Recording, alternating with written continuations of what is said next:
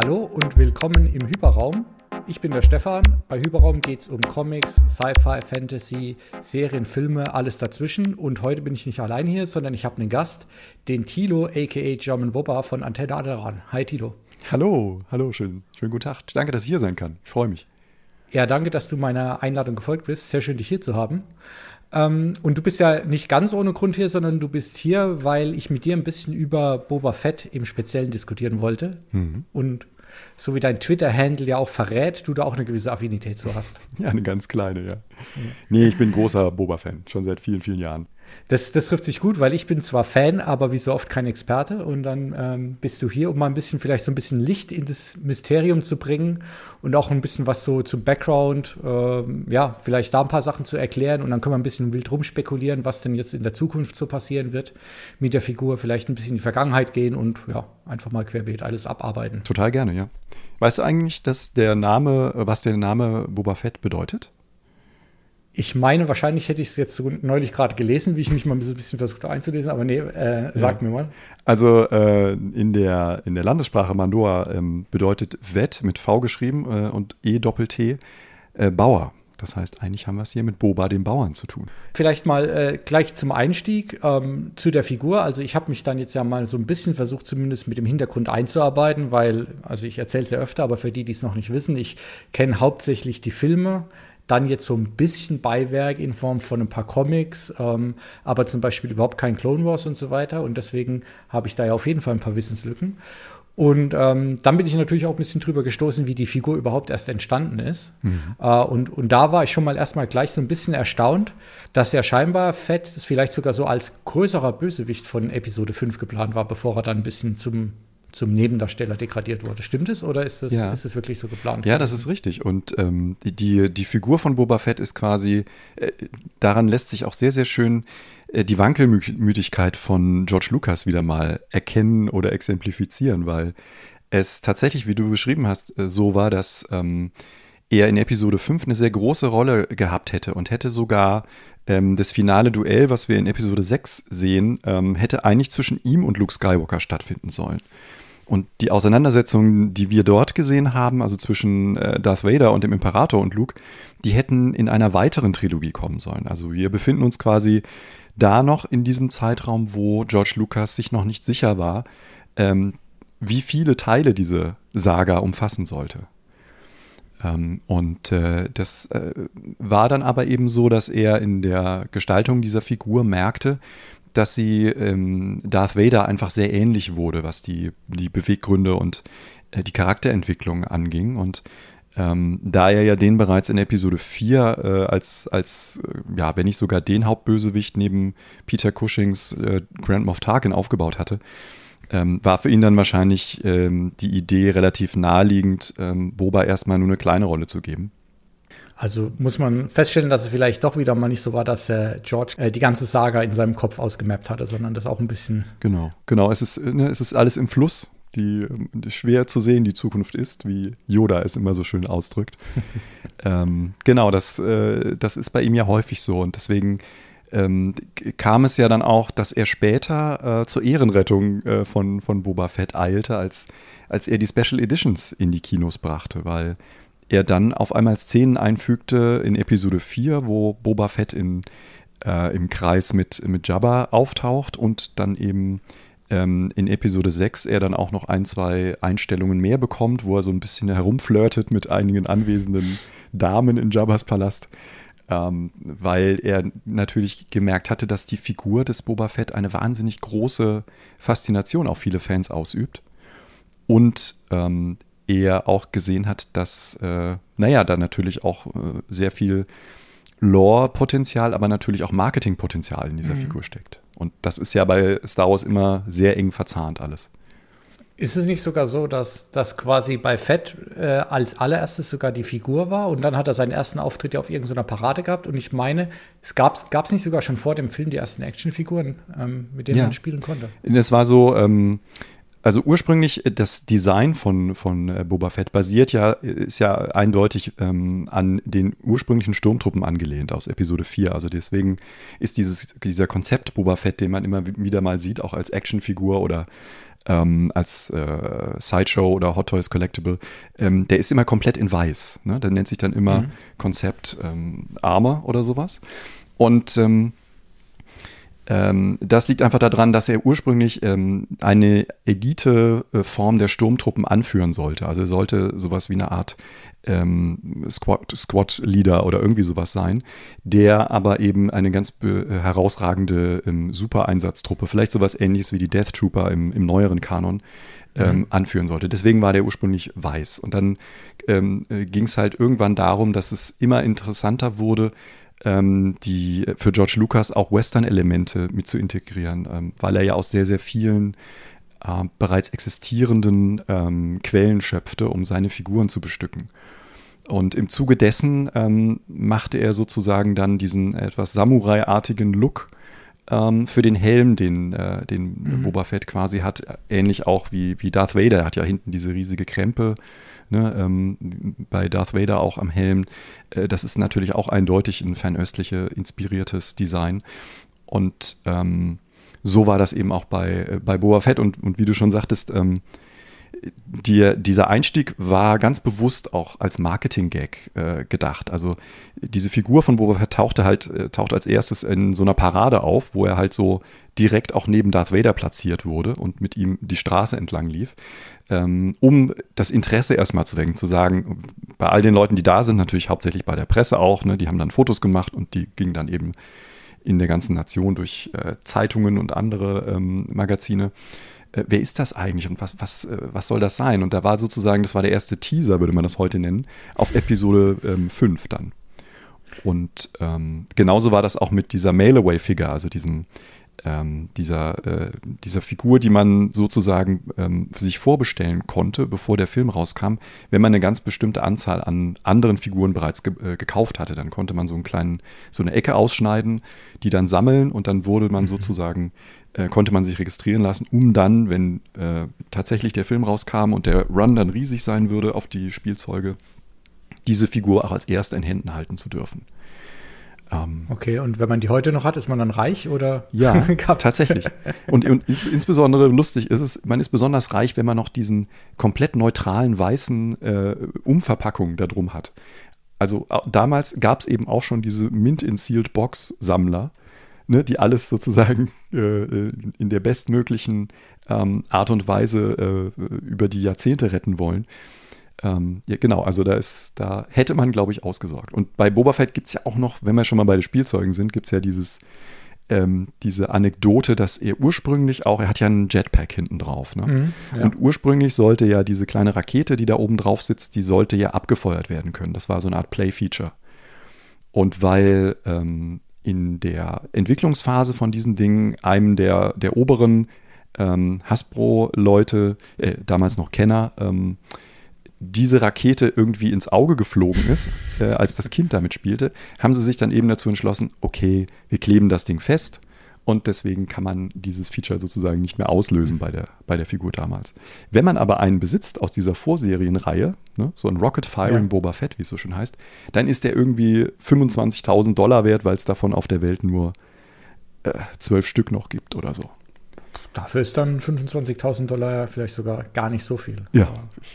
Auf jeden Fall genug. Es kann auch mehr sein. Ich weiß es nicht genau, wie der Marktwert gerade ist. Das ist irgendwie auch ein bisschen äh, komisch eigentlich, oder nicht komisch, aber lustig in dem Sinne, dass ja heutzutage kritisiert man ja oder kritisieren ja viele auch die Durchkommerzialisierung und natürlich gerade mit Disney und so weiter. Aber eigentlich, wenn man sich das anschaut, ist es ja klar auch der mit dem berühmten Merchandise-Deal, den Lukas hat und so, aber eigentlich ist ja wirklich Kommerz oder Merchandise und Star Wars, das ist ja, kann, kann man ja überhaupt gar nicht trennen. Ne? Also, dass eigentlich dass eigentlich eine Figur gar nicht erstmal dadurch bekannt wird, weil sie einen geilen Auftritt hat, sondern weil sie halt als, als Spielzeug entsteht und weil mhm. man versucht, so einen Hype zu machen. Ja. Das würde man ja heutzutage schon mal sehr misstrauisch beäugen eigentlich. Ne? Ja, gerade weil, ähm, weil wir in dieser Spoiler-aversen Zeit leben. Ne? Also mhm. ähm, bei, bei Episode 7, ne, das war das erste Mal, dass äh, Disney quasi federführend war und J.J. Abrams ja mit seiner Mystery Box immer so extrem ähm, viel Protektionismus betreibt. Das heißt, ähm, mhm. dem, dem, äh, die haben ja teilweise nicht mal die Namen der Figuren auf die Packungen schreiben dürfen, die äh, so ein halbes Jahr bevor der Film rauskam erschienen, damit bloß keine Spoiler äh, entstehen.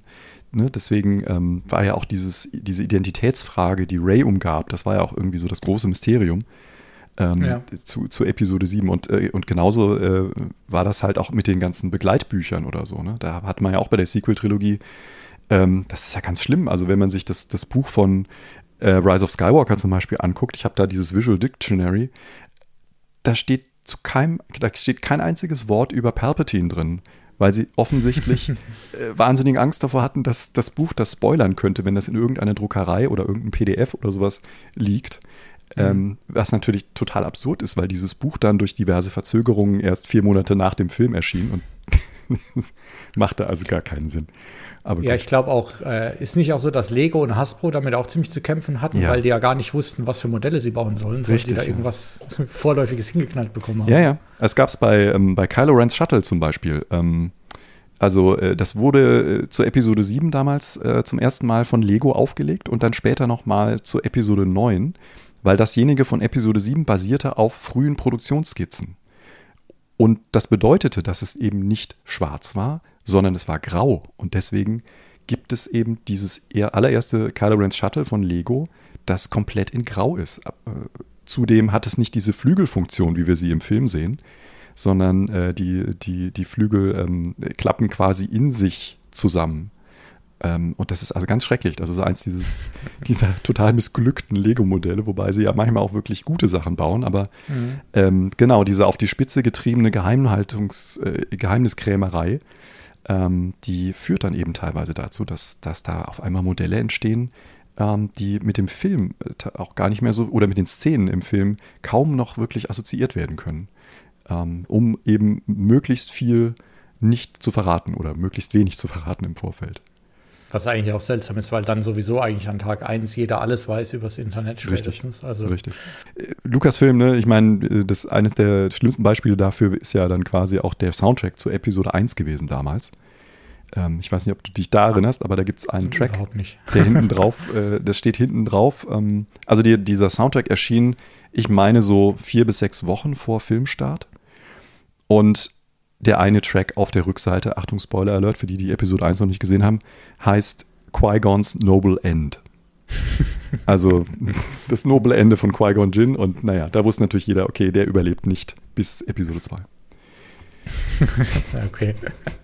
Aber gut, das, das passiert dann mal. Aber ja, ich weiß gar nicht. Spoilerkultur ist auch nochmal so ein Thema für sich, Absolut. ob das nicht vielleicht ein bisschen übertrieben ist heutzutage. Ja, du, du hattest ja gerade noch mal ein bisschen das, äh, auch das Kostüm von Boba Fett erwähnt, weil da ist das andere, was ich, was ich jetzt so ein bisschen gelesen habe, ist, mhm. dass ja, die sind dann ein bisschen auf diesen Western-Style gegangen und dann hat ja der, der Maskenbildner oder der Kostümbildner eher, ne, hat ja dann wohl so den Ansatz gehabt, dass er, der, der wollte ja eine Rüstung bauen, die so zusammengeklaubt aussieht, ne, mit vielen ja, Elementen von genau. hier und da und richtig abgeranzt das passt ja dann eigentlich auch gar nicht zu der Story, die später rauskam, dass eine Mandalorianer-Rüstung, die ja dann eigentlich, die ist ja eigentlich ein, ein Stück, also nicht ein Stück, aber ne, ein Set, sagen wir es mal so. Mhm.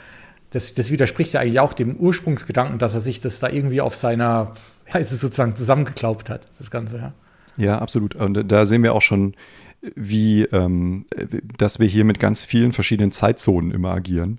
Ne? Also der, der Zeitzone um die äh, Original Trilogy, dann dem, was wir heutzutage ne, im Bereich Bücher und Comics so mit, mit Legends immer gerne titulieren, was also nicht mehr aktiver mhm. Kanon ist.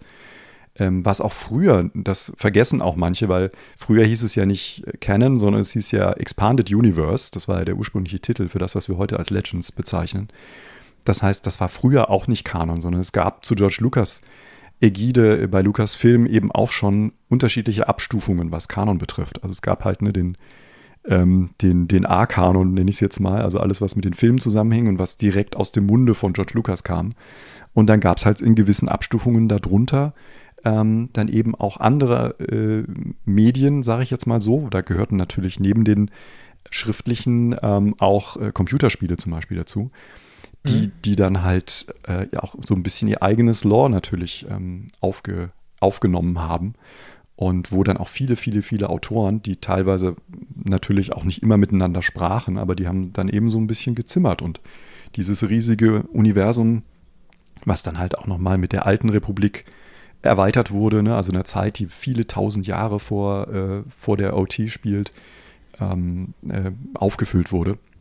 und das, das Durchsteigen durch diese ganzen Kanon, insbesondere auch wenn wir hier über Boba und die Mandalorianer reden, ähm, nicht unbedingt einfacher macht. Aber es ist schon so, ne, dass, dass also die, die Idee, dass es erstens Mandalorianer gibt und dass er dann vielleicht oder vielleicht auch nicht einer wäre, das, das ist was, was glaube ich dann, das kam erst relativ spät überhaupt dazu.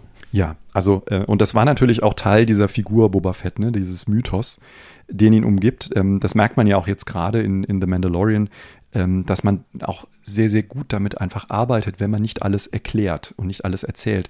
Das ist ja auch so ein bisschen das, was du in deinem in deiner, deiner letzten Podcasts ähm, über Solo zum Beispiel äh, kritisiert hast. Ne, genau. dass, die, dass die halt immer diese, äh, diese ähm, Momente nehmen, die uns alle aus der OT bekannt sind und die dann auch durchdeklinieren müssen und alles in einen Film reinpacken. Äh, und jedes Fitzelchen teilweise auch dann wirklich schlecht und absurd erklären. ähm, wie, wie, ist er zu seinem Namen zum Beispiel gekommen oder so? Ja, also das, ja, das ist schon sehr traurig. Dass heutzutage sowas von Studios geschrieben, gedreht und dann nicht rausgeschnitten wird, ist eigentlich auch schon erschreckend. Ja, ja, ja vor allen Dingen von einem Filmemacher wie Ron Howard. Das habe ich irgendwie auch nicht verstanden. Also, naja, äh, keine Ahnung anderes Thema. Ähm. genau. Aber äh, weil du es ja nochmal mit dem, mit dem Mysterium ansprichst, ne? also das ist ja wirklich, glaube ich, auch einer der Punkte, ähm, also warum ich Boba Fett so faszinierend finde und du ja wahrscheinlich auch und warum er ja mit seinen, ich weiß nicht, glaube ich, nach der neuen Fassung hat er immer noch nicht mehr als sechs Minuten irgendwas 20 Screentime mhm, ne? in ja. drei Filmen. Ja. Und, und das, ich meine, das könnte man sagen, keine Ahnung, bei Aliens, der Alien hat, keine Ahnung, noch nicht mal eine Minute Screentime oder so, aber ist ja eigentlich trotzdem der Hauptgegner oder mhm. das bestimmte Wesen. Und Boba Fett, das ist, fand ich immer so ein bisschen das Interessante, der ist ja trotz allem jetzt überhaupt, okay, er ist in dem Sinn relevant, als dass er auftaucht, er Han Solo einfängt und so weiter, aber eigentlich, also der Film würde ohne ihn auch sehr gut funktionieren. Ne? Und dass, das, dass er es geschafft hat, über die Jahre hinweg mit, mit sechs Minuten irgendwas auf dem Screen so, so eine legendäre Figur zu werden, einfach. Mhm.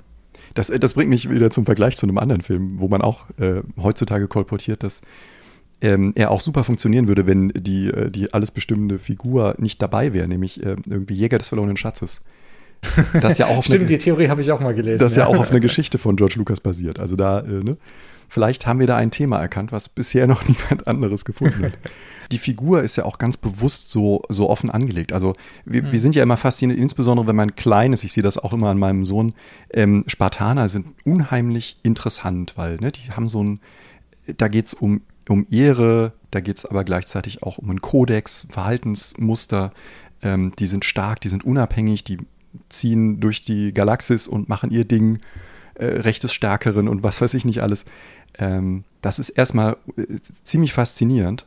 Und ähm, das ist aber halt eben auch so, äh, wenn, du, wenn du das Gesicht nicht siehst, ne, dann hast du automatisch immer als so als psychologisches Konzept natürlich eine tolle Projektionsfläche für dich selber. Mhm.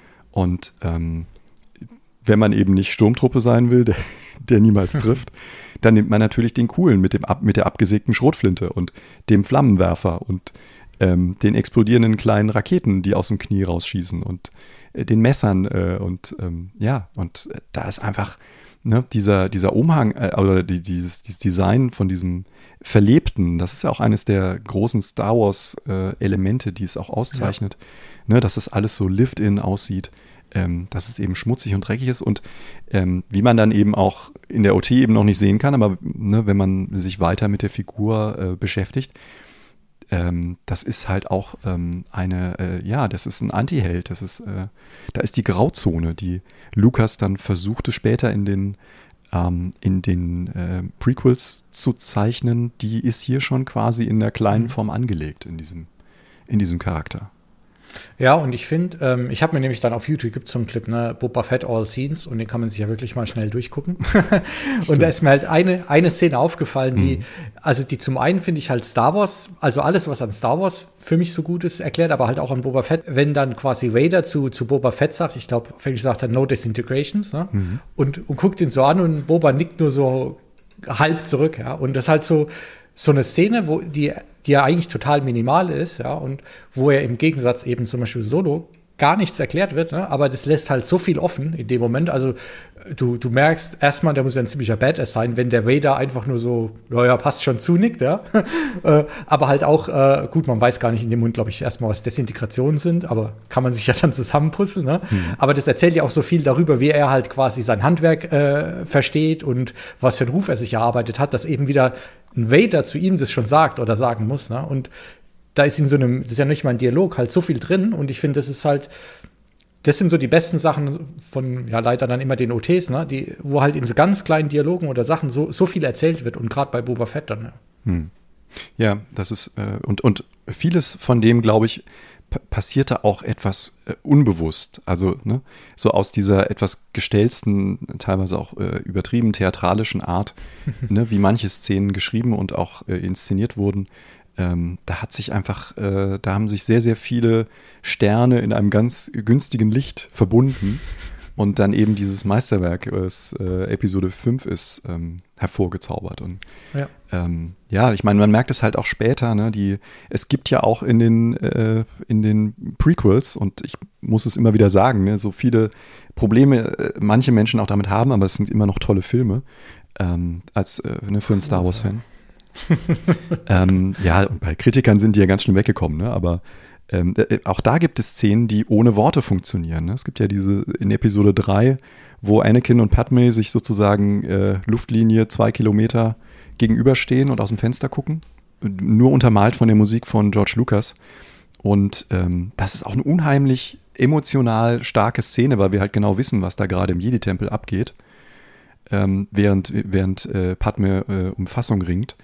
Ähm, und äh, ja, es, man, man, äh, man, man spürt es aber, und zwar ohne, dass ein Wort fällt, sondern nur getragen von der Musik und von den Gesten, äh, den Dingen, die halt impliziert angedeutet werden, aber es wird halt nicht wirklich explizit gezeigt in diesem Moment. Und das, das kann Star Wars eben auch. Ne? Also diese Stärke in diesen stillen Momenten. Und ähm, da gehört Boba natürlich auch ganz klar dazu. Weil er ist ja nicht, er redet ja nicht besonders viel.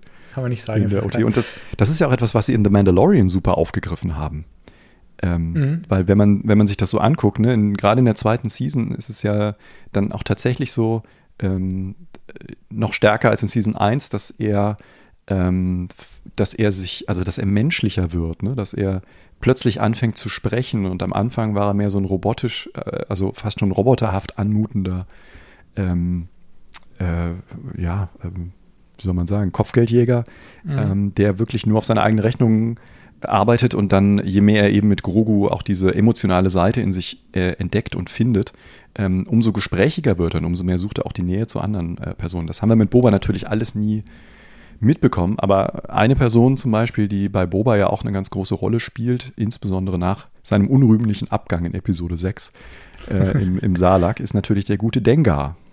Denn Dengar ist sozusagen äh, mit dafür verantwortlich, dass äh, der gute Boba irgendwann auch wieder genesen konnte, als er äh, nach diesen doch sehr äh, quälenden äh, Tagen, wahrscheinlich auch Wochen im Bauch des Salak, dann mit einem finalen Rettungsschlag sich zwar daraus befreien konnte und äh, ich glaube, er hat irgendwie seine Raketen, sein Jetpack gezündet und dadurch wurde dann ausgespuckt das, wo ist das ganz kurz? Ist es in einem, in einem Comic oder in einem Buch oder wo wird das auserzählt? Ähm, das wird in einem Buch auserzählt. Ich meine, in, in dieser äh, Ende der 90er Jahre erschienenen ähm, äh, Buchreihe.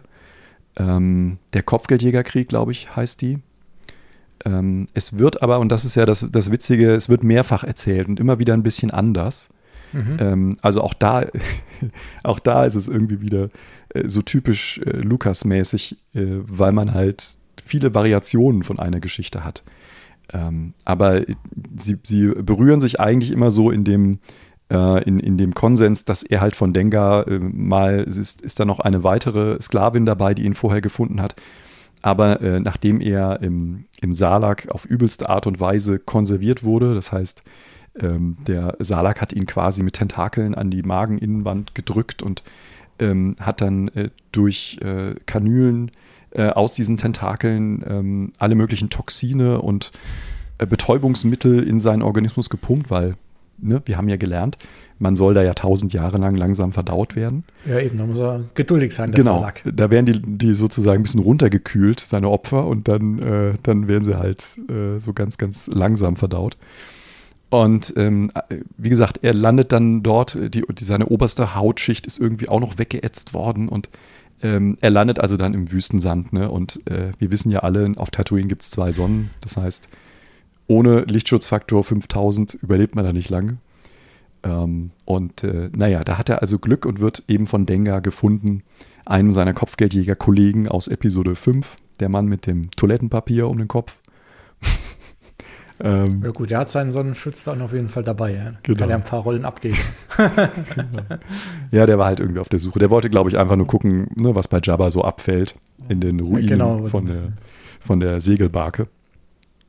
Und hat ihn dann mitgenommen und dann gesund gepflegt und so kam Boba dann wieder zurück. Es gibt aber auch ähm, eine ganz äh, ein, ein, ähm, ein Comic, glaube ich, ist das. Ähm, irgendwas mit Seasons heißt der ähm, der, ich glaube, so kurz vor Episode 2 erschien, also dann wieder ein paar Jahre später. Und da wird sozusagen die, die gesamte Geschichte von, von, von Django Fett und Boba Fett äh, nochmal aufgegriffen und durcherzählt. Und unter anderem auch eben die ganze Vergangenheit, ähm, die mit Mandalore zu tun hat und ähm, dem, äh, ja, der sozusagen dem Bürgerkrieg, den es auf Mandalore gab, den wir ja jetzt auch wieder äh, wahrscheinlich in irgendeiner der, der nächsten Staffeln nochmal weiter beleuchten werden, weil mhm. wir ja in, in Mandalorian schon die ein oder andere Andeutung auch dazu hatten. Da wurde ja auch kurz davon gesprochen, von Bokatan, glaube ich, ne, dass der Planet nicht mehr bewohnbar ist. Ja, genau, da, ist, da kann man nicht mehr hin. Oder man kann hin, aber ist, genau. da gibt es nichts mehr. Da gibt es nichts mehr, so ungefähr. Ne? Und das sind alles Dinge, die äh, im, in früheren Legends auserzählt wurden oder auch in Buchreihen ähm, die, die sehr explizit auch diese Zeit des Bürgerkrieges äh, immer wieder beleuchten, in den unterschiedlichsten Zeitzonen, sage ich jetzt mal so. Und ähm, das ist natürlich auch immer wieder ein bisschen schwierig, einfach weil je nachdem, ne, was einem so gefällt an Star Wars, gibt es ja auch Leute, die sagen, okay, ab den Prequels war das für mich gestorben, deswegen ist meine Vorgeschichte zu Boba, ähm, die sieht halt jetzt irgendwie komplett anders aus als die von, ähm, von jemandem, der die Prequels irgendwie noch mitgenommen hat. Ja, ich meine, ich bin da so ein bisschen hin und her gerissen. Also zum einen, weil natürlich eben für mich jetzt auch das dann hauptsächlich aus den Prequels und erst jetzt so ein bisschen aus ein paar Comics kommt. Aber mittlerweile muss ich sagen, ist es so ein bisschen wie bei, wie bei Joker, ja. Das, der hat ja auch 20.000 verschiedene Origin Stories. Ja? Und das ist ja eigentlich auch so ein mhm. bisschen der Gag an der Nummer, dass dass, dass er ja auch selbst immer wieder was anderes erzählt und dann gibt es noch Comics, die jedes Mal was anderes erzählen, dass eigentlich man weiß es eben nicht. Ne? Und wenn es jetzt bei, bei, bei Fett weiterhin so durchgezogen wird und jetzt eben zum Beispiel auch vielleicht in Book of Boba nicht versucht wird zu erklären, wie er jetzt aus dem Salak rauskam oder so, dann hat es, glaube ich, schon seinen Charme, ne? dass sich da jeder so sein Zeugs rauspuzzeln kann ein bisschen. Ja, finde ich auch super. Also ich, ne, die, die Geschichte brauche ich gar nicht ähm, wir, wir, sehen ja sein, sein ähm, von Narben zerfurchtes Gesicht und ne, er hat ja auch so Verätzungen, äh, die ganz schlecht verheilt sind und trotz der fortschrittlichen Technik, die Luke beispielsweise eine neue Hand geben kann, aber plastische Chirurgie scheint irgendwie nicht so gut zu laufen bei denen. Es geht halt nicht ähm, so ums Äußere, ja? ja, ja, ich weiß, das, äh, genau. Sagt sich Fennec Shand wahrscheinlich ja, auch. Die inneren Werte zählen in der abends, Galaxie, ja? genau, genau. Ja, also so ist es auch, dass ähm, ja, dass halt die, die Geschichte, also Django und Boba, ne, ähm, dass das auch immer wieder unterschiedlich ist. Also mal ist, ist Boba halt ein leiblicher Sohn von Django ähm, im, im alten Legends gewesen und spätestens eben seit den Prequels wissen wir ja, dass er einfach ein 1 zu 1 Klon ist, der ganz normal heranwächst. Und ähm, so ist es dann eben auch, dass er äh, dann auch mit den gleichen Problemen wie die Klone zum Beispiel dann kämpft im späteren Erwachsenen-Dasein, wenn er halt äh, dann irgendwelche Krankheiten gibt, äh, bekommt, weil ähm, die, die Zellstruktur in seinem Körper halt dann doch irgendwie anders altert als bei einem mhm. normalen Menschen. Ähm, und äh, ja, das ist, ich, das ist übrigens auch ein super, eine super spannende Sache, die ich mir hoffe, dass man sie in Book of Boba Fett vielleicht ähm, mal aufgreift, ist nämlich diese, diese Klonen-Vergangenheit, die ja da ist. Also was, was würde passieren, wenn Boba mal wieder nach äh, Camino fliegt? Ähm, ne, wie geht er mit diesen, äh, mit diesen Erinnerungen um, die er vielleicht hat, die er äh, als Klon vielleicht auch von seinem Vater besitzt ähm, aus, aus dem früheren Leben sozusagen, also aus Djangos Leben. Ne? Nicht nur die Erinnerung an ihn, sondern auch die, ähm, die vielleicht in der DNA äh, mit weitergegeben wurden oder wie auch immer. Ähm, interessantes Thema, also würde mich, würde mich sehr interessieren. Hat da eigentlich damals Lukas irgend, irgendwelche größeren Ideen gehabt, warum er jetzt eine Verbindung eben zwischen Klonen und den Fets macht? Oder war das eher so, dass er gesagt hat, das, da, da kann man vielleicht später mal irgendwas draus entwickeln? Weil also auf den ersten Blick scheint es ja, es liegt ja irgendwie nah, aber eigentlich gibt es nichts weiter, außer dass es halt quasi ja, der gleiche Zellstamm ist am Schluss. Ne? hm. Ja, ich, äh, äh, so richtig bekannt ist es nicht, aber man kann natürlich, man kann es daran sehen, ähm, vielleicht, weil äh, ja die, ähm, die Verbindung von, von Boba, äh, von, von Django, ähm, hat ja eigentlich nur mit, mit äh, für ein paar Millionen Kredits, also ich weiß es nicht, ich glaube es waren fünf Millionen Kredits oder sowas, äh, hat er halt seine DNA zur Verfügung gestellt.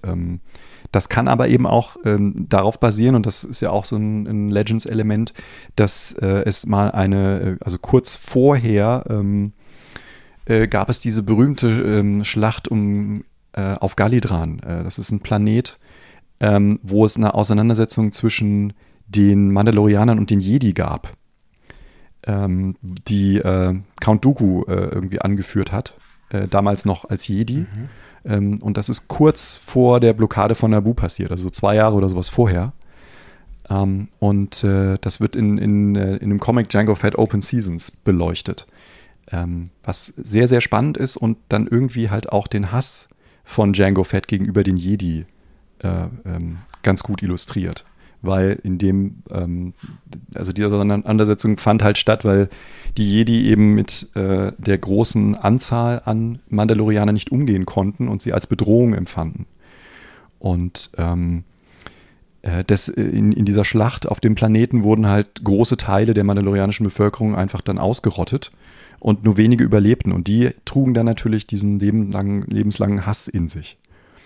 Und ähm, ja, das ist auch äh, dann einer der Gründe, weswegen in, in späteren Legends-Geschichten ähm, zum Beispiel ähm, äh, es dann auch so ist, dass Boba ähm, äh, Jaina, äh, Jaina Solo ausbildet. Also wir wissen ja, dass es früher äh, vor den ähm, Sequels gab es ja äh, zwei Kinder aus der Ehe von Han und Lea. Ähm, Jaina, Jaina und ähm, Jason. Und Jason wurde irgendwann so ein bisschen crazy. Der ist, der ist dann zu Darth Cadus geworden, also Spoiler Alert. Ähm, der ist also ein Sith äh, geworden und ähm, äh, Jaina wusste halt um die Fähigkeiten äh, von, von Boba, ähm, der eben, äh, genau wie sein Vater eben auch ähm, nach, de, oder nach der Exekution durch Mace Windu ähm, einen großen Hass auf die Jedi äh, hatte und deswegen auch in, im Nachklapp ähm, viele, viele Jedi gejagt hat im Auftrag von, von Vader, äh, die sich halt noch, ähm, die, die nicht in der, Pur in der großen Purge, also Order 66, äh, zum Opfer fielen. Und dadurch konnte er auch als nicht machtfähiges äh, Individuum, hatte er Technik entwickelt, wie man äh, Jedi bekämpfen kann. Mhm. Und das wollte sie sozusagen dann in ihren Wissensdrang äh, mit aufnehmen. Und so bildete quasi Boba Fett dann äh, eben Jaina Solo aus super spannende Geschichte. Es wird auch wieder über viele, viele Bücher erzählt. Ähm, hat heute keine kanonische Relevanz mehr. Ähm, aber es zeigt, wie viel man aus so einer Figur machen kann, ohne sie zu dämonisieren oder einfach nur als bösen Kopfgeldjäger darzustellen. Ähm, sondern als äh, dreidimensionalen Charakter, der halt durch Erfahrungen und ähm, Geschichten geprägt wird, ähm, um das Wissen dann quasi auch weiterzugeben. Und ähm, hat äh, nochmal zu Django dann, äh, hat er sich quasi angedient als Klon, weil er gehört hat, hier wird irgendwie eine Armee gebaut oder äh, wurde er gecastet? Also ich meine, wie ist es dazu gekommen, das ausgerechnet? Ich meine, ähm, ich meine, der wurde tatsächlich, also er hat sich angedient, er wollte, äh, wollte das machen, einfach wegen der Kohle. Ähm, er wollte halt ne, Geld äh, für, ähm, ja, wahrscheinlich auch für sein Erbe sozusagen, also auch für Boba irgendwie zurücklegen. Ähm, und äh, das, ist auch lustig, weil in Legends verliert er das Geld dann. Das geht relativ schnell. Wird einfach betrogen, weil er, weil er in den, den falschen Investmentfonds die Kohle investiert hat. Also das ist nicht ganz so über, ist jetzt überspitzt formuliert, aber es, es läuft tatsächlich so ein bisschen so ab. Also Boba äh, hat dann auch nach dem Ableben seines Vaters erstmal keine Kohle mehr und lebt dann irgendwie nur noch auf der Straße, so mehr oder weniger. Ähm, Äh, nee, also Django äh, wurde natürlich ausgiebig getestet, äh, bevor die Klone anfingen, ne, da äh, etliche Millionen wahrscheinlich auch zu investieren. Ähm, haben die natürlich, glaube ich, seine DNA schon auf Herz und Nieren überprüft. Aber was, was halt beeindruckend ist oder war an, an, an Django, war eben diese mandalorianischen äh, Kodex, den er sein Leben lang gelebt hat. Also sprich, ähm, äh, ja, moralisch schon nach einem, nach einem Muster sich immer verhalten. Ähm, aber natürlich auch dann die physische Stärke und die, die, der mentale Überlebenswille, all diese Dinge, die ihn halt auszeichnen als, als Kopfgeldjäger. Natürlich auch sein, seine Fähigkeiten im Umgang mit Waffen, das kommt ja auch daher. Genau, und, und was du, du, du hast ja eben nochmal quasi zwischen dem großen Krieg oder den Kriegen zwischen Mandalorianern und Jedi auch erzählt, ne? Ähm, ich mhm. weiß gar nicht, ist es dann überhaupt Kanon? Weil dann ist ja eigentlich auch seltsam, dass in der Mandalorianer zumindest die, die Crews von, von Mando, die sagen ja immer nur alte Zauberer und Magier und sowas, ne? Also die scheinen ja mit dem Konzept ja. von einem Jedi irgendwie gar nicht so viel anfangen zu können. Ja, ja, das ist, das ist schwierig. Das kann man sich auch nur so ein bisschen zusammenrechnen. Ähm, also es wird auch immer in Rebels zum Beispiel oder sowas, wird auch immer die, die imperiale Propaganda häufig mal erwähnt. Mhm. Also es, sie, müssen, sie muss einfach sehr effektiv gearbeitet haben in dieser Zeit, dass äh, sie, äh, dass man sozusagen davon ausgeht, dass niemand mehr wirklich weiß, dass Jedi überhaupt tatsächlich existierten, sondern sie nur noch so eine Art Mythos sind. Mhm. Ähm, aber äh, ja, wie gesagt, auch da ist so eine kleine Lücke, die muss man, glaube ich, schlucken, ähm, damit, äh, damit die Geschichte einfach funktioniert. Ja, genau. Das, das ist vielleicht eines der Sachen, die nicht so hundertprozentig passen. Aber ich, vielleicht haben sie das auch gemacht, weil sie gar nichts, weil sie vielleicht bewusst das Thema Jedi irgendwie so sehr weit raushalten wollten. Ne? Ich meine, ganz am Schluss ja, wird es ja. ja sehr relevant, aber vielleicht einfach, Richtig. um auch da freier erzählen zu können, weil sonst hast du das Absolut. ja immer präsent. Ja. Ja, und das ist, das ist natürlich auch eine große Herausforderung. Also gerade bei Star Wars halt so eine, äh, so eine Entscheidung zu treffen, wir machen jetzt eine Serie äh, und wir, wir da kommen, hauen wir alles rein, was mit Star Wars zu tun hat, außer Jedi und Sith. Ähm, das ist schon, das ist schon eine Ansage und das haben sie natürlich auch äh, atemberaubend umgesetzt, gut bis auf äh, so ein oder zwei Figuren, die vielleicht in der zweiten Staffel vorkommen. Ähm, für diejenigen, die wir, die es noch nicht gesehen haben, spoilern wir das jetzt noch nicht, weil das ist vielleicht dann doch noch ein bisschen zu jung dafür. Aber ja, ähm, das funktioniert schon ganz, äh, funktioniert schon ganz gut in dem Moment. Und da muss man auch sagen, ähm, die beiden Köpfe, die dahinter stehen, also Dave Filoni ne, und John Favreau, die haben das einfach verstanden. Also die haben verstanden, was Lukas inspiriert hat und ähm, was sinnvoll ist, ähm, einfach den Leuten zu erzählen, was man erzählen muss und was man vielleicht auch in der Hinterhand so ein bisschen hält, ähm, um sich noch ein Türchen offen zu lassen, vielleicht für eine spätere Folge oder ähm, das ein oder andere Element, was man vielleicht dann wieder in einem Buch aufgreift oder so. Ja, ich, ich glaube auch, also es scheint auch so ein bisschen, dass sie wirklich kapiert haben, dass sie vielleicht im weitesten Sinne so ein bisschen Wiedergutmachung betreiben müssen auch, ne? Ähm, hm. Und ich meine, am Anfang, ich weiß nicht, wie das dir ging, aber du hast vielleicht einfach auch viel mehr gewusst und deswegen war es bei dir anders. Aber bei mir war es so, wie ich das erste Mal gehört habe, dass es eben diese Serie geben soll, ja. Äh, also mein erster Impuls war natürlich schon, dass ich gedacht habe, das ist gleich eine Serie, in der es im weitesten Sinne irgendwie um Boba Fett gehen soll, ne? Weil das ist ja trotzdem dann die erste, der erste Gedanke bei Mandalorianer, auch wenn zu dem Zeitpunkt ja, glaube ich, schon wieder mal war er einer, mal war er keiner. Ich glaube, zu dem Zeitpunkt war er wieder Richtig. eher keiner. ähm, ja. aber, aber das war so der erste Gedanke. Und dann fand ich das eigentlich auch einen ganz guten Kniff, ne, so eine Serie zu machen, aber eigentlich wieder jemand komplett Unbekanntes in dem Sinne da als Hauptfigur zu etablieren. Ja, ja. Ja, und wie, wie du schon sagtest, ne, war er jetzt einer oder war er kein Mandalorianer? Das ist ja auch so eine Sache, die sich in, über die Jahre hinweg immer wieder geändert hat. Also ne, manchmal ist es ja so mehr der, äh, die Rüstung, die, äh, die sozusagen der Wert ist. Mhm. Ähm, und wer diese Rüstung trägt, der gibt sich dann halt als Boba Fett aus.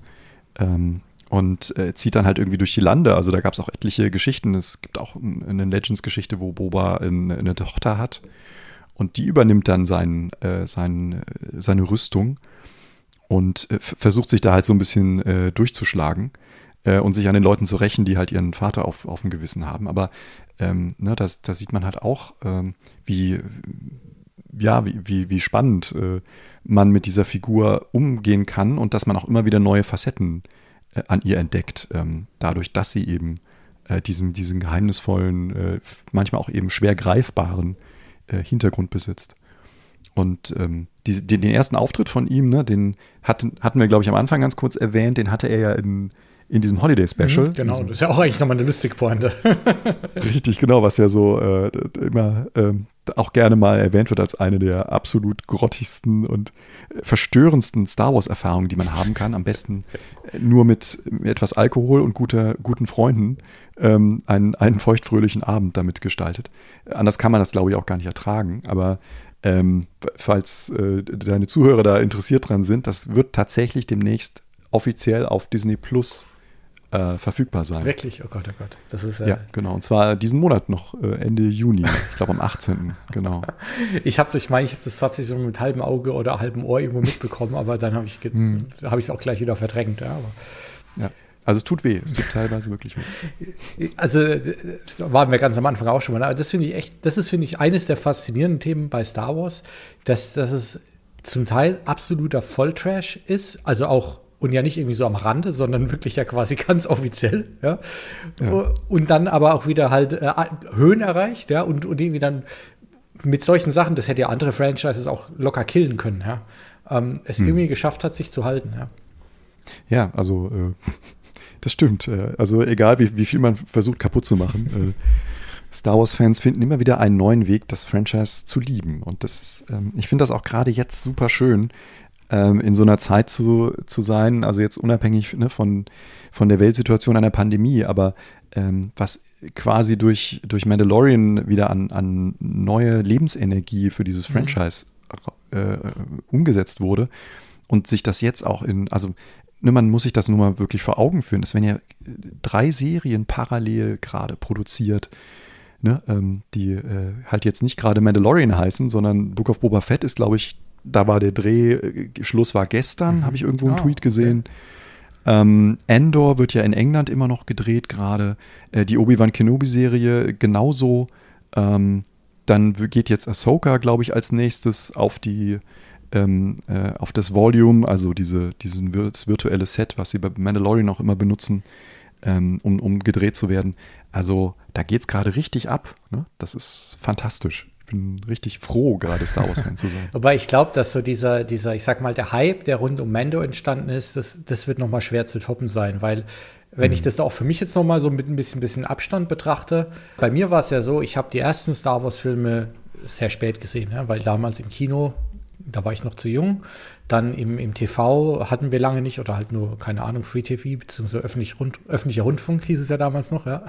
ähm, das heißt, bis ich mal überhaupt zu Star Wars gekommen bin, da ist schon einiges ins Land gezogen. Dann, dann war ja damals gar nichts, dann kamen die Prequels, dann war das, gut, andere Story, dann war das Thema für mich erstmal wieder weg. Und dann die Sequels, dann war das ja wieder so ein kleines Loch. Und dann war aber so Mando das erste Mal für mich zumindest, ja, dass ich so wirklich ganz bewusst eine Phase hatte, wo ich, wo ich mich mit Star Wars so als Konsument, sage ich mal, real-time beschäftigen konnte ne? und es auch tatsächlich mhm. noch befriedigend war, weil ich meine, die Prequels waren auch, aber erstens, das war ja dreimal in sechs Jahren oder so ja, und äh, es war jetzt auch eben nicht so nicht, nicht so schön dann vielleicht unterm Strich, aber bei Mendo war es halt so, dass man dieses Ganze, also nicht nur die Serie, sondern das, was ja, glaube ich, für viele das auch ausgemacht hat, ist, ne, dass man jede Woche dann euch, Radio Tatooine, was weiß ich was, alles noch dazu, dann hat man sich die, die Folge angeguckt und die nächsten zwei Tage gleich nochmal gehört, was anderes dazu sagen, äh, mhm. dann auf YouTube nochmal weitergeschaut, also man hat da irgendwie so, so, so ein paar Monate, hat man irgendwie komplett in diesem Mando-Fieber mitgehen können, ja. Ja, ja, das ist auch, total klug. Also man, man sieht ja auch so ein bisschen, dass, ähm, dass diese Taktik, die, die Disney Plus jetzt auch bei allen anderen Serien fährt, die sie veröffentlichen, also auch bei den Marvel-Geschichten äh, zum Beispiel, die führt halt zu einer viel längeren und bleibenden Diskussion auch. Ähm, sodass sich das richtig eben im Mainstream dann auch nach oben kocht und nicht so wie, selbst wenn es große Sachen sind, wie zum Beispiel Stranger Things oder sowas, weiß ich noch, als die dritte Staffel rauskam, die hat Netflix halt an einem Tag komplett veröffentlicht. Ja. Und dann hat, dann war die Diskussion nach zwei Wochen, die war vorbei. Es hat keinen mehr interessiert. Die haben dann alle schon auf die vierte Staffel gewartet, genau. auf die wir heute immer noch warten. Aber ähm, es ist halt so viel, viel geschickter, auch wenn es natürlich ein bisschen äh, zäher ist und man in der heutigen ähm, äh, Instant Gratification Kultur auch gerne äh, ne, immer sofort alles hat. Aber ähm, es ist einfach ähm, dieses, genau, was du beschrieben hast, ne, dieses äh, ich nenne es immer gerne Surfen. Also man ist auf so einer Welle, ne, so auf der Spitze und die trägt einen dann über Wochen hinweg. Ähm, und das, das, äh, das haben sie jetzt schon äh, ziemlich zur Perfektion getrieben. Was natürlich auch hier und da merklich ein bisschen zu sehr gesteuert wird. Wenn man, wie jetzt bei The Bad Batch zum Beispiel oder so, auch immer mal eine Folge hat, die so ein bisschen sich zieht, wo man dann sagt, uh, das böse Wort, ist das jetzt eine Filler-Episode? äh, es ist ja, da, da halte ich mich ja gerade noch fern von, weil mir halt aber da wieder der, der Clone Wars-Zugang auch fehlt. Mhm. Ähm, und ja, also ich weiß gar nicht. Boba kommt ja auch im, in Clone Wars vor. Also um mal wieder zu Boba zurückzukehren. Ähm, da gibt es ja zum Beispiel auch eine Geschichte, wie er die Delle in seinem Helm bekommt, die ganz anders ist als im, äh, in Legends zum Beispiel. Also in Legends gibt es äh, eine Konfrontation zwischen ihm und Vader. Also das muss ich auch mal vorstellen. Äh, der hat tatsächlich eine Konfrontation mit Darth Vader überlebt. Nicht nur eine, sondern zwei. Ähm, und äh, da ist es so, dass, äh, dass er einen Laserblast ähm, äh, abbekommt, den Vader mit der Macht äh, zurückschießt und der trifft ihn am Helm und dadurch entsteht äh, diese Delle. Und in The Clone Wars, in einem der nicht veröffentlichten äh, Arcs für die letzte Staffel, ähm, hat Dave Filoni mal auf einer Celebration ähm, präsentiert, also so ein Animatic, so eine ganz frühe Animationsskizze.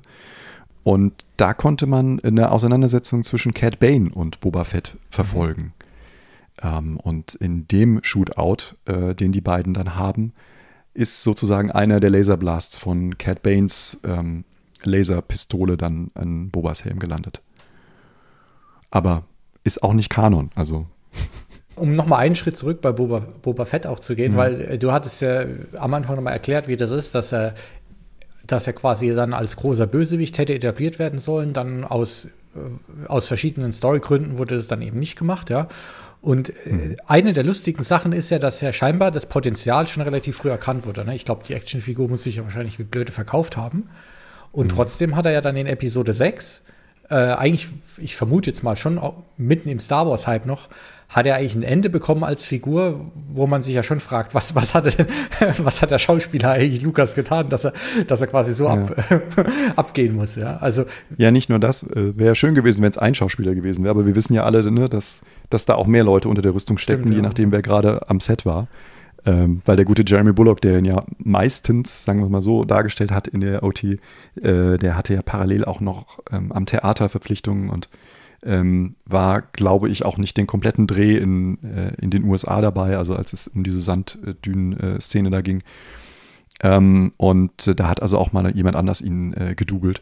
Aber äh, ja, das ist natürlich ein Schlag in die Magengrube gewesen. Er hat ihn eigentlich für einen ganz billigen Gag hat er Boba Fett geopfert. Und es ist aber auch so, äh, ich glaube, in einem der, der tollen ähm, äh, Bücher von äh, J.W. Rinsler über die OT ähm, beschreibt er auch in einem Interview mit, mit George Lucas, glaube ich, dass es ihm im Nachklapp leid tat, dass er die Figur so unrühmlich geopfert hat. Ja, aber wie kam es dazu? Ich meine, war das einfach eine Laune oder war da was dahinter gesteckt?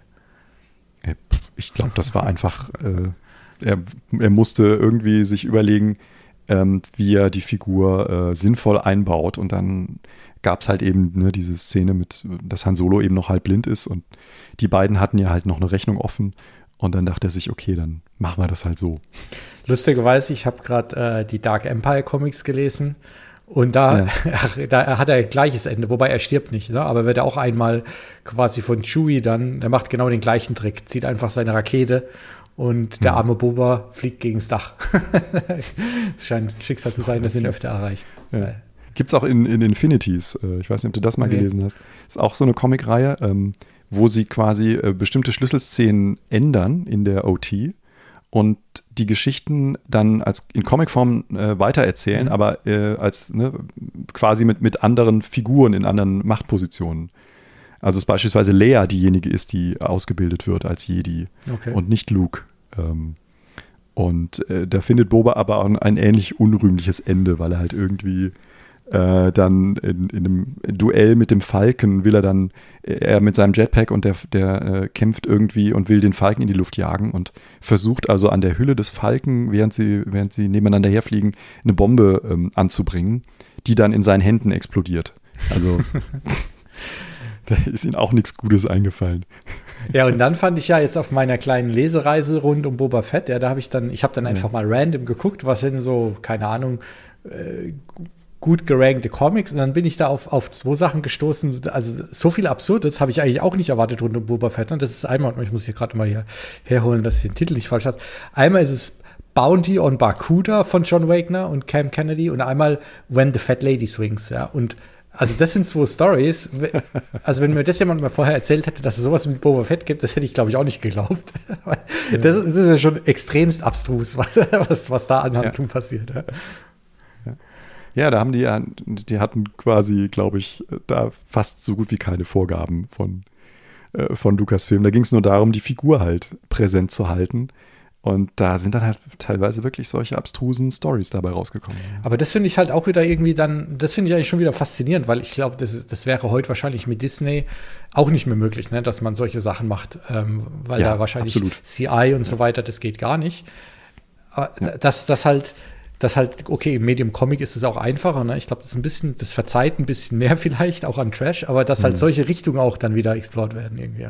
Ja. das hat man auch gemerkt. Also für die Leute, die halt länger schon die Comics lesen, ähm, als, äh, als die Lizenz eben noch bei Dark Horse war, äh, also vor der Akquise durch, durch Disney, ähm, da waren teilweise wirklich ganz ähm, düstere und ähm, abgründige Geschichten, die da erzählt wurden um Vader herum und ähm, nach, der, äh, nach dem äh, Buyout und dann der Neuvergabe der Lizenz an Marvel ähm, war man dann extrem vorsichtig. Da hat man dann nur noch so die, die ganz bekannten Dinge gemacht. Also da musste immer Luke vorkommen und Vader und es durfte auch nur zwischen äh, Episode 4 und 5 spielen. Ne? Also dass man auch möglichst viele der altbekannten Legacy-Charaktere mit einbringen kann. Und äh, da, das war halt irgendwie, da ging schon, äh, da gingen viele Dinge einfach in eine falsche Richtung. Mittlerweile sind sie ein bisschen offener geworden, aber diese Verspieltheit und auch Verrücktheit der frühen äh, Marvel-Jahre, halt in den, in den äh, 70er, 80ern, die haben sie natürlich heute nicht mehr. Ne? Also auch die, die Sache mit dem, ähm, wie, wie hieß es, die, dieser grüne Hase, den es auch mal gab. Boah, das weiß ich gar ähm, nicht, ja. Ein grüner ja, Hase. Es, es, ja, es gibt tatsächlich so eine, so eine Figur, die auch sehr, sehr kultig ist.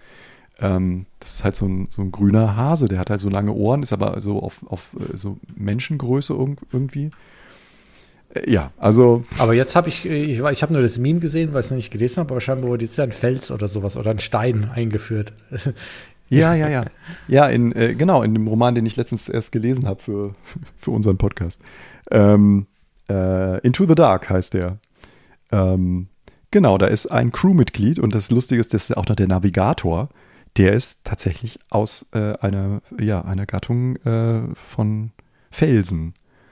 Und da kann man natürlich sehr viele Jokes mitmachen. Also so, so rein auf dem Papier funktioniert das wunderbar. Aber es ist schon merkwürdig. Ja. Aber ja, auf die, also auf die Idee muss man erstmal kommen und dann auch Respekt, das durchzuziehen. Ja. Mhm. ja, ja. Noch mal ein bisschen zum, zum Anfang zurück, weil ich habe jetzt, was ich ein bisschen übersprungen habe in unserer Diskussion, weil wir gleich mitten rein sind. Ja. Äh, ich meine, wir haben es wahrscheinlich zwischen den Zeilen schon so ein bisschen ergründet, aber ich meine, was, was hat dich, wie bist du denn dazu gekommen, dass du gesagt hast, okay, Star Wars klar zum einen, aber vor allem halt Boba Fett ist genau mein Ding und, und äh, also was macht für dich die Faszination an dem Charakter aus, ja?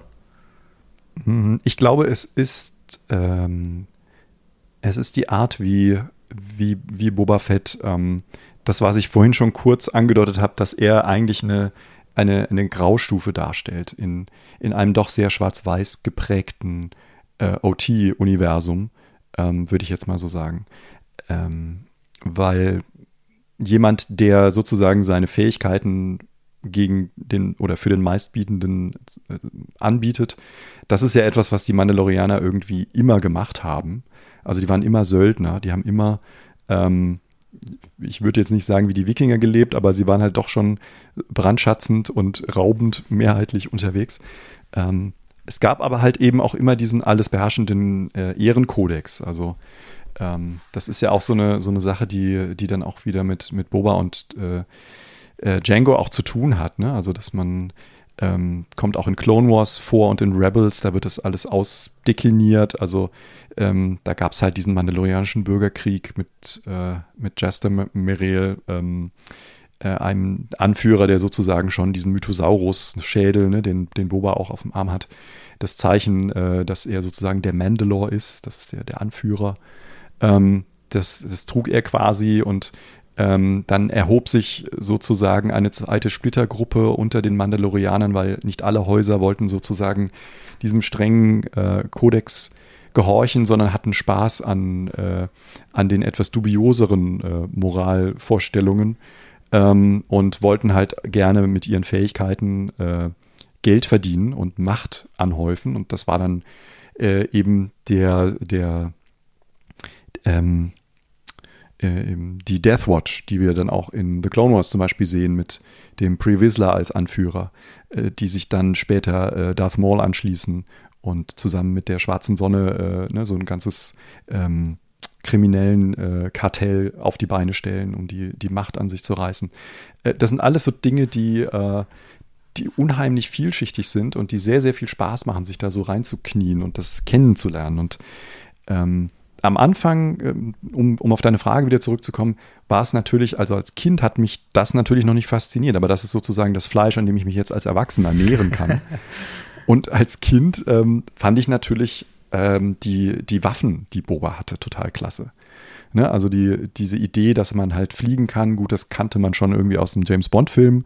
Ähm, ne? Da gibt es ja auch dieses, diese Jetpack-Szene in Feuerball, ähm, wo Bond sich so ein Jetpack anschnallt. Bond ist so gar nicht, da kenne ich, keine Ahnung, drei, vier Filme vielleicht. Ja. ja. also 64 oder so, okay. ne? hier ähm, Sean Connery damals noch. Aber ähm, also die Art, wie, wie Boba Fett halt da, äh, ne, damit umgeht, das ist halt schon was, was ganz Besonderes. Und wie gesagt, ähm, dieses, dieses coole, äh, diesen Seilwerfer, den er hat, äh, den Flammenwerfer ähm, und, und eben diese ganzen anderen kleinen versteckten ähm, Elemente seiner Rüstung, dass er eigentlich so ein 360-Grad-Sicht äh, hat mit seinem Helm.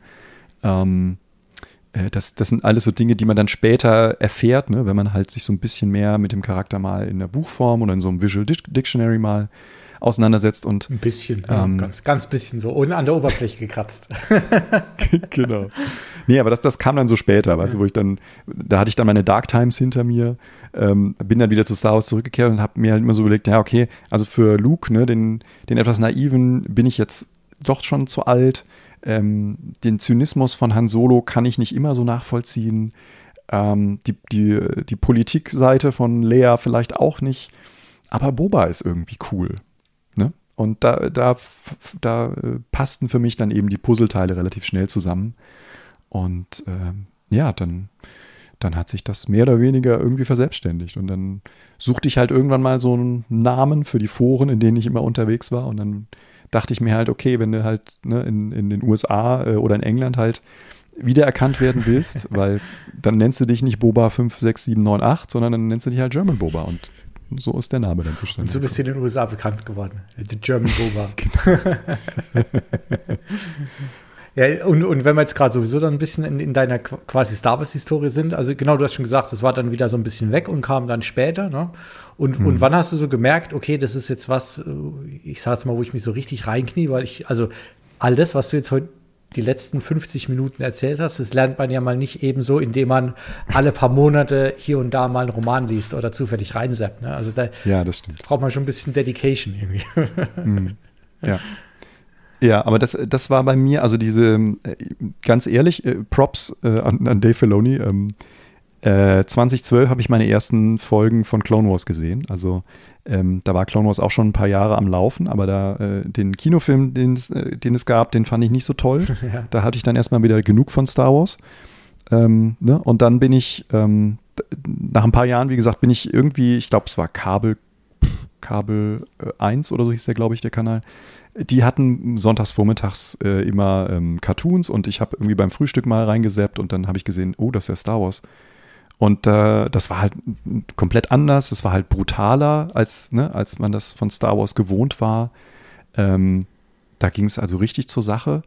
Und das hat, das hat mich dann beeindruckt und dann dachte ich, hey, Musik ist aber cool und die Soundeffekte haben mich wieder gecatcht und dann, dann kam das plötzlich so. Und einen Tag, eine, eine, ein Jahr später war die Celebration direkt vor meiner Haustür in Essen. Okay, das ist natürlich dann ne? praktischer. Und genau, und dann war es um mich geschehen. Dann hatte ich wieder das Leuchten in den Augen. Und äh, ja, naja, und das Celebration Exclusive von, von der Hasbro Black Series war natürlich ein Boba Fett mit einem Han Solo in Carbonit eingefroren. Ja, dann, das sind ja schon Zeichen Tja. des Universums. Dann muss man, ja, ne? muss man zuhören, also, wenn das kommt. Das ging gar nicht anders. Und, und wie bist du dann äh, zu, zu eurem Podcast gekommen oder ich glaube dazugestoßen später erst oder warst du Gründungsmitglied? Ja, ne? genau. Also Timo und äh, Stefan haben ähm, Antenne Alderan 2007, nee, Moment, 20, nee, 17 war es, genau. Äh, 17 gegründet, so im, in der Vorbereitung oder kurz vor ähm, das Erwachen der Macht in den Kinos.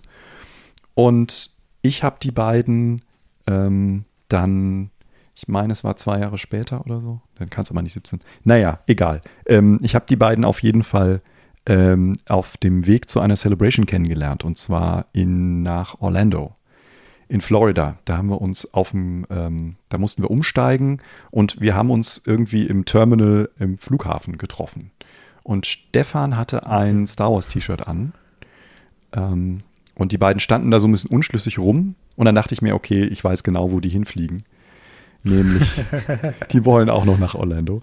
Und ja, dann habe ich die einfach angequatscht und dann entspann sich dadurch halt ein cooles Gespräch für den gesamten Flug. Und dann haben wir uns im Laufe der Celebration immer mal wieder gesehen, weil ich durch die, ähm, durch meine Vorerfahrung, also ich war vorher schon in eben in Essen auf der Celebration und in London äh, gewesen, äh, anderthalb Jahre später und äh, hatte sie halt, wie das immer so ist, ne? man, es gibt halt viele Dinge, die man auf einer Celebration tun oder auch nicht tun sollte. Und da habe ich halt hier und da so ein bisschen meine, meine, meine Altersweisheit weitergegeben an die, die der Padawan. Veteran sozusagen, der Celebration-Veteran. Genau. Dann hat sich die Schüler Richtig. genommen und erstmal gezeigt, wie genau. es funktioniert. Und dann, dann haben sie mich halt danach, haben sie mich dann einmal als Gast eingeladen zum Podcasten. Ja, und dann äh, wurde ich sozusagen offiziell intronisiert als als ah. ständiges Mitglied. genau, so kam ich zu den, zur Antenne Alderan.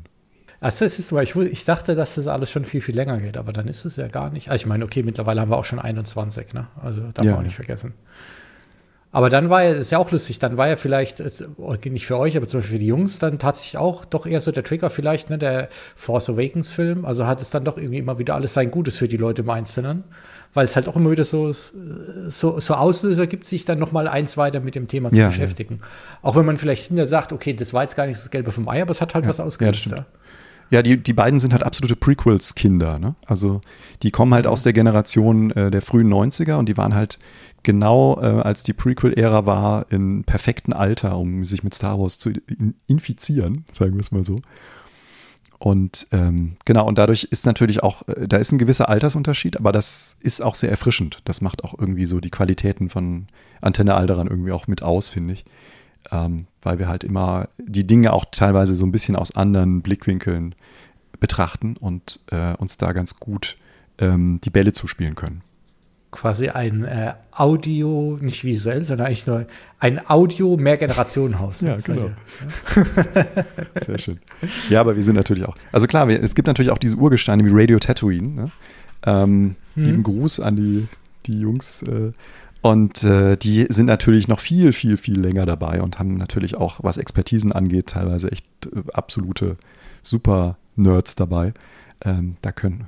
Da wird auch gerne mal eine Stunde über irgendeine Ionenkanone ja, erzählt. Oder so. Genau. Und zwischendurch läuft immer ein bisschen Musik. Wie war das bei dir? Ich meine, du bist ja auch äh, so ein kleiner Boba-Mensch. Ja, aber also ich meine, im Vergleich zu dir bin ich ja wirklich ein, ein, ein Mini-Boba-Mensch. Also ich, ich meine, ich muss halt immer wieder drum herum sagen, ja, dass ich, ich glaube, ich bin das, was ihr in eurem Podcast immer so als Casual-Fan bezeichnet, mhm. ja, wo, was ja das Lustige ist, ich glaube, wenn ich jetzt rausgehen würde zu Arbeitskollegen oder Bekanntenkreis, die würden, die würden schon sagen, ich habe richtig eine Waffel und bin schon mega Nerd. Ja. Aber so sind halt ja, die Wahrnehmungen. Ja. ähm, aber bei mir war es eigentlich im Nachhinein, also man wird sich erst im Nachhinein immer so klar. Ne? Eigentlich ähnlich wie bei dir. Ich habe halt, wie gesagt, ich bin ja relativ spät zu Star Wars gekommen, weil in meinen Jugendjahren das im Kino verpasst habe, dann im Free, Free TV und dann quasi das erste Mal mit der Special Edition ähm, in Berührung gekommen. Äh, dann über die Prequels, da war so ein bisschen so ein Loch. Und dann war eben Star Wars immer sowas, das war für mich eher immer so auf so einer popkulturellen ja. Ebene. Ja, da also immer so über, äh, es gab ja viele, in der Zeit lang sehr viele zum Beispiel Adidas-Klamotten ne? mit, mit Stormtrooper-Design oder Darth Vader und so weiter und Sneaker von denen. Ähm, und ich habe schon immer, ich habe noch von ganz früher noch so ein, äh, ein, zwei Poster, die hingen bei mir immer, auch in Zeiten, in denen ich eigentlich gar nicht Star Wars geguckt habe. Ja? Und dann war immer, keine Ahnung, das TIE Fighter Design, AT-AT, das fand ich, also bei mir ging es echt viel einfach über die Optik mhm. von Star Wars. Weswegen ich, glaube ich, auch immer so dann bei Prequels immer so sehr kritisch bin, ja, weil die halt davon weggehen. Naja, und, und dann war es aber auch so, wie ich mich dann wieder mehr damit beschäftigt habe und die Filme halt in, in Regelmäßigkeit geschaut habe. Eigentlich genau wie bei dir, ne? dass, dass ja eigentlich Luke, der Held, wenn man ehrlich ist, den findet man ja nicht wirklich cool. Ne? Also gerade am Anfang ist er eine ziemliche Wurst irgendwie. Und was ja auch, was es ja aus, ausmacht, ne? weil er wirklich hatte die ganz klassische Heldenreise. Er ist ein Niemand und am Schluss ist er halt ein Held, ja. Aber man identifiziert sich irgendwie nicht so hm. mit ihm, ja. Äh, also vielleicht mit Aspekten und dann bei, den, bei, bei allen anderen Figuren irgendwie genauso. Und die Figur, über die ich dann halt, glaube ich, wirklich viel einfach über die Optik gestolpert bin und wo mich dann immer das interessiert hat, äh, äh wer das eigentlich wissen, was er macht, ist dann Boba Fett. Und eben deswegen habe ich auch vorhin diese eine Szene nochmal erzählt, weil er halt immer dieses, dieses Mysterium ist, ja, der kaum auftaucht, der aber sofort, wenn er in Szene gesetzt ist, interessant ist. Und, und so bin ich irgendwie da so ein bisschen äh, dran hängen geblieben. Und dann habe ich halt angefangen, hier und da mal äh, eine kleine Figur zu kaufen oder mir dann irgendwann den Helm oder habe mal ein bisschen was geschenkt bekommen. Und so ist irgendwie so Boba irgendwie immer bei mir gewesen, ja. Ohne dass ich mich jetzt wirklich da so richtig tief reingekniet habe in, in wer, was es seine Vergangenheit ist mhm. und so weiter. Ja, weil, wie gesagt, ich bin da nie so wirklich von den Filmen mhm. weggekommen. Ähm, aber es war so immer meine Lieblingsfigur, ja, weil, weil die für mich so diese, diese ganze Star Wars-Faszination so in einer Figur so ein bisschen ja. zusammenfasst. Und ja, und dann war es bei mir tatsächlich auch so, ähm, die Sequels, ja, also glaube ich, das, das, ist ja schon ein Episodenthema für sich alleine, aber die haben, die haben mich nur nicht so richtig zurückgeholt irgendwie. Ne? Ich, da war ich immer noch ganz klassisch OT und habe mich damit weiter beschäftigt und es auch gemocht. Und dann, wie, wie Mando losging, ja, das hat bei mir so die, nochmal so dieses ganze Thema mit Mandalorianer und dann eben auch wieder Boba Fett so ein bisschen rausgeholt, äh, dass ich das, dass ich das, ja, keine Ahnung, mehr vor Augen hatte oder mich da wieder, wieder mehr beschäftigt habe. Und dann war das eben, da ist das erste gekommen und dann habe ich eben gemerkt, ja, ähm, ja gut, das kann man ja, glaube ich, spoilern, ne? dass, dass er auftaucht, dann irgendwann mhm. Mandalorianer. Dass äh, irgendwie, keine Ahnung, der, der Hype, der durch der darum entstanden ist, dass er auf einmal da war oder am Anfang hat man die erste Szene, wo man ja gar nicht wusste, ob er wirklich da ist, ne? sondern man hat ja nur das äh, quasi das Thema kurz gehabt und man hat geahnt, die Figur, das muss eben Boba mhm. Fett gewesen sein, der da gerade entlang gelaufen ist oder dessen Schritte man hört. Ja, ja. Ja. Und dann habe ich gemerkt, was irgendwie scheint mich das doch mehr zu interessieren, als ich dachte. Ich, ich meine, ich war schon Boba Fett-Fan, aber in dem Moment habe ich so richtig gemerkt, uh, ja, äh, da bin ich emotional investiert ja, sozusagen. Es war halt auch ein super Move, ne? In der ersten Folge mhm. von der zweiten Staffel, die ja schon äh, diesen wahnsinnigen Kampf mit dem Crate-Drache hatte. Ähm, diese letzte Einstellung, wo Boba sozusagen auf dem Berg steht in Sonnenlicht ja. getaucht und dann äh, Mando äh, beobachtet, wie der mit seinem Speeder da durch die Dünen rast. Ähm, wo du halt schon genau wusstest, wohin die Reise geht. Okay, äh, das war halt auch ja. brillant. Also sehr berechnet, aber es war halt einfach brillant. Und dann eben diese tolle von Robert Rodriguez inszenierte Episode, ähm, wo er dann halt sein ganzes Können äh, das äh, beweisen kann. Und zwar ähm, auch einfach, ne, er ist halt wirklich ähm, ein roher Brutalo, muss man, ihn, muss man ja fast mhm. schon sagen. Ähm, also da ist, äh, äh, der ist halt ein perfekter Kämpfer, ne, aber halt auch ziemlich rau in, im Umgang mit den Stormtroopern. Ähm, das ist natürlich ein mega Auftritt gewesen und äh, ja, eine, eine ganz, ganz tolle Kampfszene, finde ich. Genau wie du gesagt hast, mit dem ersten Auftritt, wobei ja, glaube ich, in Staffel 1 war ja so der erste Teaser, ne, dass man geahnt hat, okay, er könnte, er genau. könnte kommen, ja. Dann, dann kam er ja am Anfang von Staffel, äh, Staffel 2 und eigentlich ist man ja erstmal davon ausgegangen, okay, wenn die ihn so viel, so früh einführen, dann wird er wahrscheinlich in Staffel 2 viel Screentime bekommen. Und dann war er schon wieder weg, ja, dass, dass ja eigentlich jeder gedacht hat, okay, das, das war auch ein ganz netter Gag, aber von dem sehen wir nicht mehr. Und dann auf einmal quasi, wo man schon sich damit abgefunden hat, dass er doch nicht auftaucht, ja, kommt er und hat und legt halt so einen Mega-Auftritt hin. Er hat auf jeden Fall mehr, mehr Screentime, glaube ich, als Moff Gideon, äh, der ja der eigentliche ja. Bösewicht in, in, der Serie war für die ersten zwei Staffeln und der immer nur ganz kurz am Ende auch mal auftauchen durfte. Und in der letzten Folge dann halt. Äh, aber ja, ähm, richtig cool. Also das macht Lust auf mehr und na klar, äh, wenn Robert Rodriguez wieder bei The Book of Boba auch dabei ist ähm, und wahrscheinlich bei der einen oder anderen Folge Regie führen wird, dann können wir uns, glaube ich, auf noch mehr äh, beinharte Auseinandersetzungen mit dem guten Boba freuen. Ja, das ist auch so ein bisschen meine, meine Hoffnung, weil auf der anderen Seite natürlich meine Befürchtung ist, dass man vielleicht, dass Disney vielleicht doch den, den Versuch macht, viel nochmal zu erzählen und in die Vergangenheit und vielleicht rückblenden und so weiter. Aber eigentlich, glaube ich, ähm, also für mich persönlich am schönsten wäre, wenn es jetzt eigen, einfach weitergeht, ja, und alles offen gelassen ist. Wieso ist er wieder da? Wieso hat er überlebt? Und der jetzt halt, keine Ahnung, vielleicht jetzt einfach die Unterwelt äh, anführt oder keine Ahnung, vielleicht nur so einen Rachefeldzug macht oder keine Ahnung was. Aber eigentlich hoffe ich, dass nicht viel erzählt wird, wie er da hingekommen ist eigentlich hm. jetzt. Ja, ja denke ich mir auch. Also äh, ich glaube, sie werden das offen lassen und ähm, ich glaube fast nicht, dass man äh, die, seine Befreiung aus dem Salak jetzt irgendwie visuell äh, umsetzt, außer vielleicht als Albtraum-Szene oder irgendwie sowas. Ne? Das dass es so im Magen genau. gefangen ist und aufwacht und merkt, okay, ich bin ja genau. gar nicht mehr drin. das wäre halt. Weil hat, hat, er, hat er Albträume? Das ist halt die Frage. Wahrscheinlich ist er viel zu abgepumpt. Ja, die Frage. Haben Klone Albträume? Das ist auch mal spannend. Eine Frage noch, die mir, die mir da auch im Kopf rumschwirrt, ist, ähm, weil du hast ja gesagt, er ist also für dich eine der Sachen, die ihn ausmacht, ist, dass es vielleicht eher nicht so schwarz und weiß mhm. ist, ja. Wobei ich da vielleicht eigentlich sagen würde, er ist ja eigentlich extrem schwarz und weiß, weil er einen ganz klaren, hat er eigentlich eine ganz klare Marschrichtung, ne? Und die zieht er halt durch. Nur die, er kümmert sich nicht drum, ob das gut oder böse ist. Aber die Frage wäre jetzt halt für mich zum Beispiel, wenn er jetzt quasi an Mandos Stelle gewesen wäre, ne, hätte er quasi seinen Auftrag quasi äh, liegen lassen oder seinen Auftraggeber hintergangen oder hätte er es einfach durchgezogen? Mit, mit Baby Yoda. Wahrscheinlich hätte er es durchgezogen. Ja. Aber ja, ich meine, man muss auch immer sehen, er hat ja ähm, Fennec Shand auch gerettet. Ne? Mhm. Also ähm, und natürlich hat er da auch wieder seinen Vorteil drin gesehen, weil sie halt eine super Schützin ist. Ähm, aber also ich glaube immer noch, dass da irgendwo auch so ein vielleicht äh, äh stark angelaufenes Herz aus Gold in ihm schlägt. Äh, und äh, wir sehen ja auch in dieser Art, wie er dann eine äh, schlagkräftige Einheit zusammen mit Mando und ähm, Cara Dune bildet in, in einer der Episoden, ähm, als sie die, auf diesem ähm, Planeten sind, wo sie dann diese imperiale Garnison irgendwie infiltrieren, ähm, dass, äh, dass er auch ein Teamplayer sein kann. Mhm. Und ähm, natürlich ist, macht er das, weil er in seiner Schuld steht, aber äh, ich, wie gesagt, ich finde es äh, immer wieder beeindruckend, ihm bei der Arbeit zuzusehen. Auch eigentlich, zumindest gefühlt für mich so ein bisschen der Unterschied zwischen ähm, ja, einfach quasi so als, als Ganzlinger, ne? klar, ähm, mit Waffen und so weiter sehr, sehr versiert, aber dann da war das ja eher so körperliche Action auch, ne? also Leute in den mhm. Kopf einschlagen und mit, mit seinem, ich weiß gar nicht, wie die Waffe da heißt.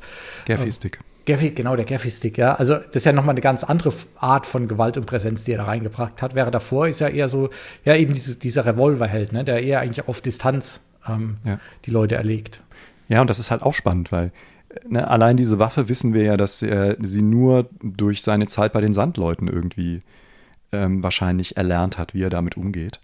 Und ähm, das äh, lässt auch wieder so ein paar Fragen offen. Wie lange war er bei denen? Ne? Wie äh, haben die vielleicht ihn gepflegt nach dem Salak-Ausbruch oder äh, ne? wird es Dengar vielleicht in der in, in der neuen Book of Boba Fett Serie äh, gar nicht geben? Ich meine, wir haben jetzt heute oder gestern so ein Leak bekommen, ne, nach dem Motto, Bosk wird vielleicht vorkommen äh, in The Book of Boba Fett. Äh, Wäre natürlich cool, wenn man den ein oder anderen äh, Bounty Hunter dann da noch sehen könnte. Ich meine, ähm, IG-11 hatten wir ja schon in The Mandalorian, also ja. warum nicht auch Dengar, klar. Ja, also ich glaube, da kann man auf jeden Fall mal gespannt sein, was sie noch machen. Ich hoffe ehrlich gesagt, dass sie nicht zu viel, äh, ich will nicht sagen Cross-Promotion, aber so viele Crossover zwischen den Serien jetzt versuchen zu starten, mhm. sondern dass es wirklich eigene Tracks bleiben. Und wir dann eben bei, bei, bei Book of Boba jetzt wirklich auch Boba haben und nicht nochmal irgendwie, keine Ahnung, fünf, fünf andere Leute irgendwie eingeführt werden. Ja. ja, aber es muss natürlich auch äh, Gegenspieler geben, ne, die aufgebaut werden oder ähm, Figuren, die vielleicht eine, eine äh, doppelte Agenda haben äh, und sich als etwas anderes entpuppen, als sie vorher äh, vorgeben zu sein. Ähm, von daher, ich glaube schon, dass wir die, äh, noch mehr Figuren auch äh, etwas mehr in den Fokus äh, gerückt bekommen, außer jetzt nur Fennec Shen und, und Boba.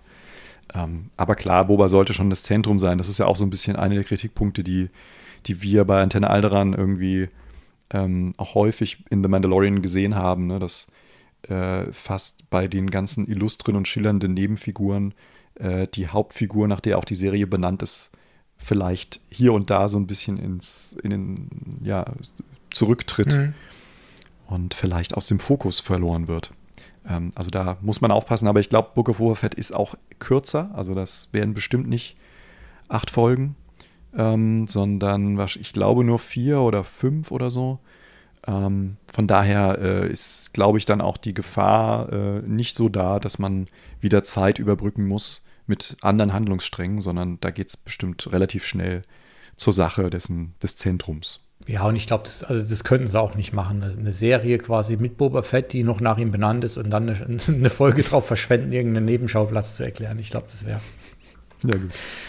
Ja, wer weiß, vielleicht kommen irgendwelche Verwandten von Jabba the Hutt und wollen auch den Palast für sich beanspruchen, dann haben wir da vielleicht noch irgendeinen Standoff. Das wäre interessant. Genau, Zero the Hutt kommt wieder aus Clone Wars. Mhm. Wäre ja. lustig, ja. Aber es wäre halt wieder nur absurd und ich glaube. ja, das stimmt. Es wäre vielleicht dann nichts für, für, für, so eine Serie.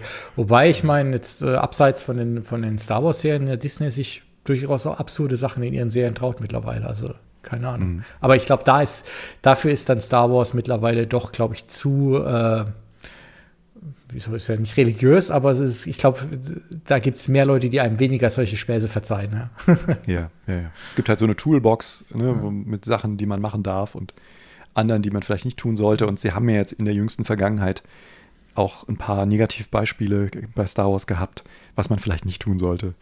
Ähm, also vorher sollte man auf jeden Fall einen Plan haben, wenn man anfängt, sich irgendwas auszudenken. Das hat ja auch J.J. Abrams jetzt zugegeben, wie wichtig sowas ist. Ja, das, äh, ich habe das dann auch noch gelesen, da war er doch erstaunlich offen. Ja? Also. Hm. Ja, gut. ja, er versucht lange um den heißen Brei herumzureden, aber irgendwann sagt er dann halt, ja, es ist schon wichtig, dass man auch weiß, wo man hin will, wenn man anfängt. Und sonst tut es einem vielleicht im Nachhinein auch leid. Ja. Gut. Vielleicht wird jetzt gerade an dem großen Plan gearbeitet, dass dann Ryan ja, mit einer planvollen Trilogie glänzen kann, wenn es noch dazu kommt. Wer weiß. jo. Ja, ich glaube nicht. Ich glaube, der ist weg vom Fenster. Ja, ich, ich, muss, ich muss sagen, äh, ich schweife wieder ab, aber mit, mit ein bisschen Abstand finde ich tatsächlich acht von den neuesten drei, ich will nicht sagen den besten, weil, es, äh, aber ja doch, von den dreien ist er der beste vielleicht sogar, ja. Wir, wir machen am besten noch mal eine, also wenn den Zuhörern diese Sendung gefällt, machen wir am besten noch mal eine Sendung über die Sequels. Genau. Das, äh, dann, dann wird ja jetzt mit Boba nicht mehr so gekämpft. genau. Aber das ist auch ein ultra spannendes Thema. Also da kann man auch lange drüber diskutieren. Ja, das stimmt. Da kann man auch emotional drüber werden. Aber das macht es ja auch aus, ne? dass man immer ein bisschen mit Herzblut dabei ist. Absolut, ja. Aber Tilo, ich würde sagen, äh, also ich und ich glaube auch die Zuhörerinnen und Zuhörer haben sehr viel mitgenommen von dir jetzt in dieser Stunde oder Überstunde schon, schon mittlerweile. Ich muss das erstmal, glaube ich, alles so ein bisschen verarbeiten. Ich habe vieles zum Nachlesen und Nachschauen. Mhm. Ich danke dir auf jeden Fall, das war extrem interessant. Klar, hat viel Spaß gemacht. Super, freut mich. Und ähm, dann wünsche ich dir, glaube ich, noch äh, schöne Zeit und äh, weiterhin viel Spaß mit Star Wars. Dankeschön. Euch auch und äh, möge die Macht mit euch sein.